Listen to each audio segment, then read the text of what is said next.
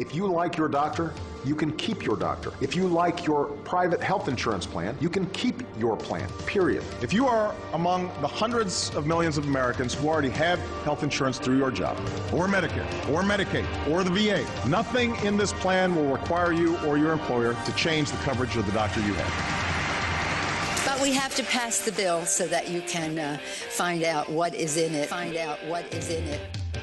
This is America's Healthcare Challenge on News Talk twelve ninety, News Talk twelve ninety K O I L dot com, and the News Talk twelve ninety mobile app. America's Healthcare Challenge is produced and sponsored by E D. Bellis. Now, here's your host, Sean McGuire. And welcome, my friends, to America's Healthcare Challenge, the first and most listened to radio program on Uh, the Affordable Care Act and the changes coming as a result of this monumental law. Now over six years old, it celebrated a birthday a few weeks ago, which we talked about here on the program. And we take a moment every week to monitor some of the news and headlines and talk about the changes that affect you, your family, and your business. And one of the benefits that I have, my name is Sean McGuire, your host. Been doing this on the program for over three years, and uh, we speak at conferences, the organization that I work for, and we hear from real people all over the country talking about, literally on a daily basis, the changes, uh, how they affect them, and so we welcome your thoughts at any time, four oh two, three four two, one two nine oh, four oh two, three four two, one two nine oh. Yesterday, somebody brought up that I host this program, and before I knew it, I was backed into a corner as this person was uh, telling me everything uh, that was on their mind as a result of all those changes, and all I did was uh, say the words Obamacare, and it apparently strikes a chord for a lot of people. You remember, this legislation is what started the Tea Party movement as, as we uh, go into the presidential uh, election cycle, which is something that I enjoy monitoring as well as a political science major and spending time working in Washington for the Senate Finance Committee, getting an understanding of how things work internally, and seeing how how much different it is out there from when I was there not too long ago, less than ten years ago, how much it has changed, and a lot of it as a result of uh, big pieces of legislation like this that have really fired up a lot of people. Now, it has helped many, many people, myself included, and I think a lot of the listeners out there.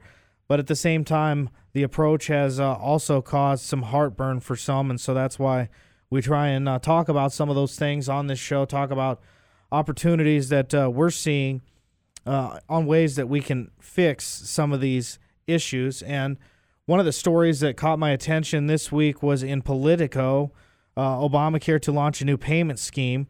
And that came out uh, earlier this week, six years after the law passed. Um, White House officials have announced a, a large initiative to transform primary care in America to give doctors more flexibility and reward them for producing better results for their patients. And now this is an important piece of the whole uh, healthcare puzzle, if you will, and is that primary care, um, there's not enough people going into primary care uh, for a multitude of reasons. And when you look at other countries across the world that do well, I'll give you an example. France, for example, has a very, very strong primary care um, system.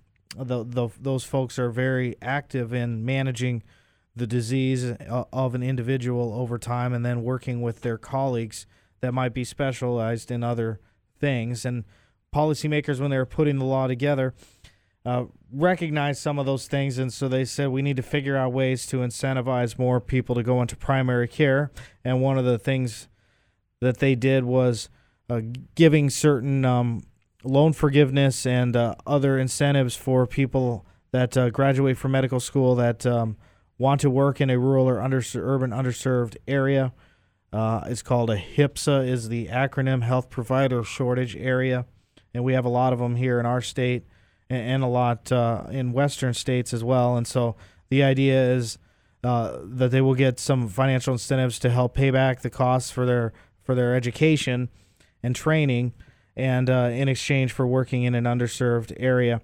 And now the, the uh, White House is uh, trying to um, go off of that even more and um, provide even more incentives. And I encourage you to check out this article because it's it's really interesting to see um, um, how the, the incentives are shifting, I guess, uh, from a payment standpoint, as in how uh, physicians and uh, healthcare providers are going to get uh, reimbursed. And there's going to be more and more um, incentives for uh, keeping up with uh, patients. For example, um, uh, should they decide to participate in this initiative, they'd be required to give patients twenty-four access to care and information and meet metrics for managing and coordinating care. Um, the uh, the person who uh, is the head of this for the Centers for Medicare and Medicaid Services said, quote, "We are trying to shift the incentives to give physicians the freedom to meet the needs of their patients as they see fit. In the future, we'd like to see a better coordination of care and smarter spending on health care dollars." I guess it doesn't really say anything. Uh, but uh, this is all a part of what is uh, called the uh, Center for Medicare and Medicaid Innovation.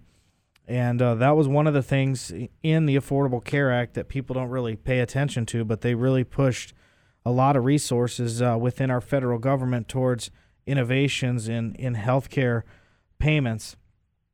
Whether or not the government is good at innovation or not um, is a discussion point for uh, any time, actually, four oh two, three four two, one two nine oh if you want to do that. But this new program Uh, expands on a more modest, comprehensive primary care experience and offers twenty dollars per patient per month care management fee, as well as bonuses for improving outcomes. And I noticed as I was reading through it, um, they're also kind of insert, in, incentivizing, for example, reimbursements for emails and other things. And I know that that doesn't necessarily happen right now, but I think that might be attractive both, to both uh, providers and patients if uh, the, they could figure out a way how to cover that.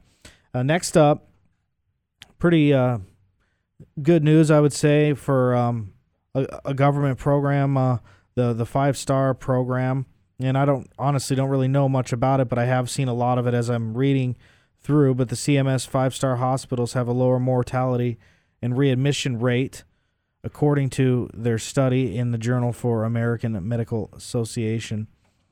And five-star ratings are associated with uh, this new program uh, that that came out, um, you know, as a result of this law, like so many others. Remember, there was over seventeen hundred different, um, you know, declarative statements. And what is a declarative statement? A declarative statement is the secretary of H H S or some agency in government shall dot, dot, dot, set up something like this. And this uh, five-star program is coming out of it, and it is as a, uh, it's kind of like, a, I almost look at it like um, recruiting. It's the uh, spring game here in the Husker and land, and a lot of folks are down there in Lincoln getting ready to see our new recruits. Uh, I don't know if we had any five-star recruits this year, but it was interesting because there's not many five-star recruits in football, and there's not many five-star recruiting hospitals. There's many three-star uh recruits in football, and there's many three-star recruits in uh, or three-star five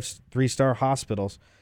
And as you can see, the the higher the rating, the lower the readmission rate. And so this is giving evidence uh, that they're going to argue, uh, saying that this is something that is very important. And we've got a caller on the line, four oh two, three four two, one two nine oh, opens up one more line for you. And we've got Liz.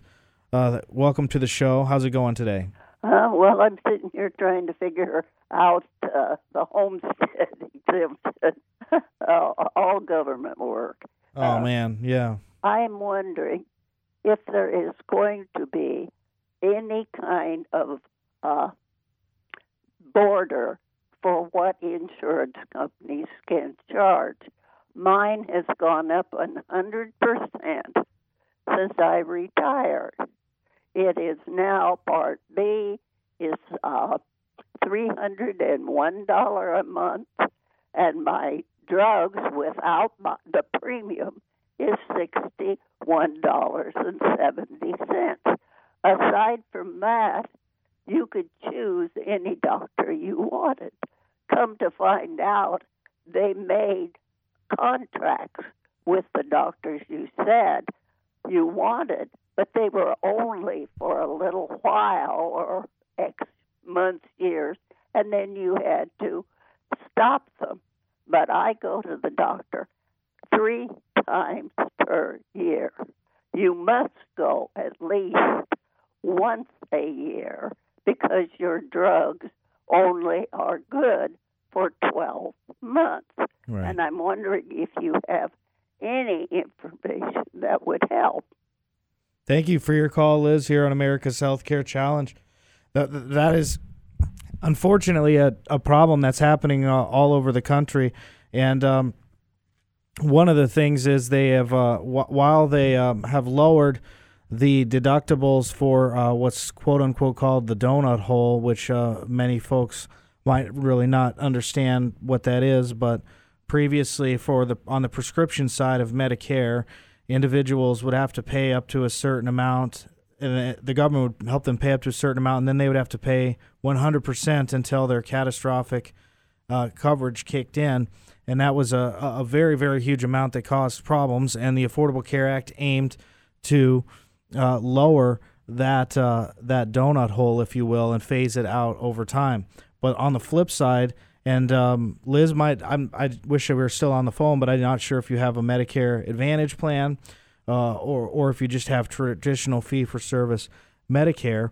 But Medicare Advantage plans um, have uh, switched networks uh, as a result of this because uh, some of the uh, payments uh, that were designed to uh, go to the insurance companies to administer uh, these Medicare Advantage rates were used as a way to uh, pay for Uh, of the Affordable Care Act, and also oh, we're starting to see Medicare Part B premiums going up, which is why uh, those numbers are going up. Um, to answer your question, the uh, the, the premiums are going to always be going up every year, unfortunately, because uh, they tied everything to um, a uh, uh, inflationary number, so it's going to be going up at least four percent every year.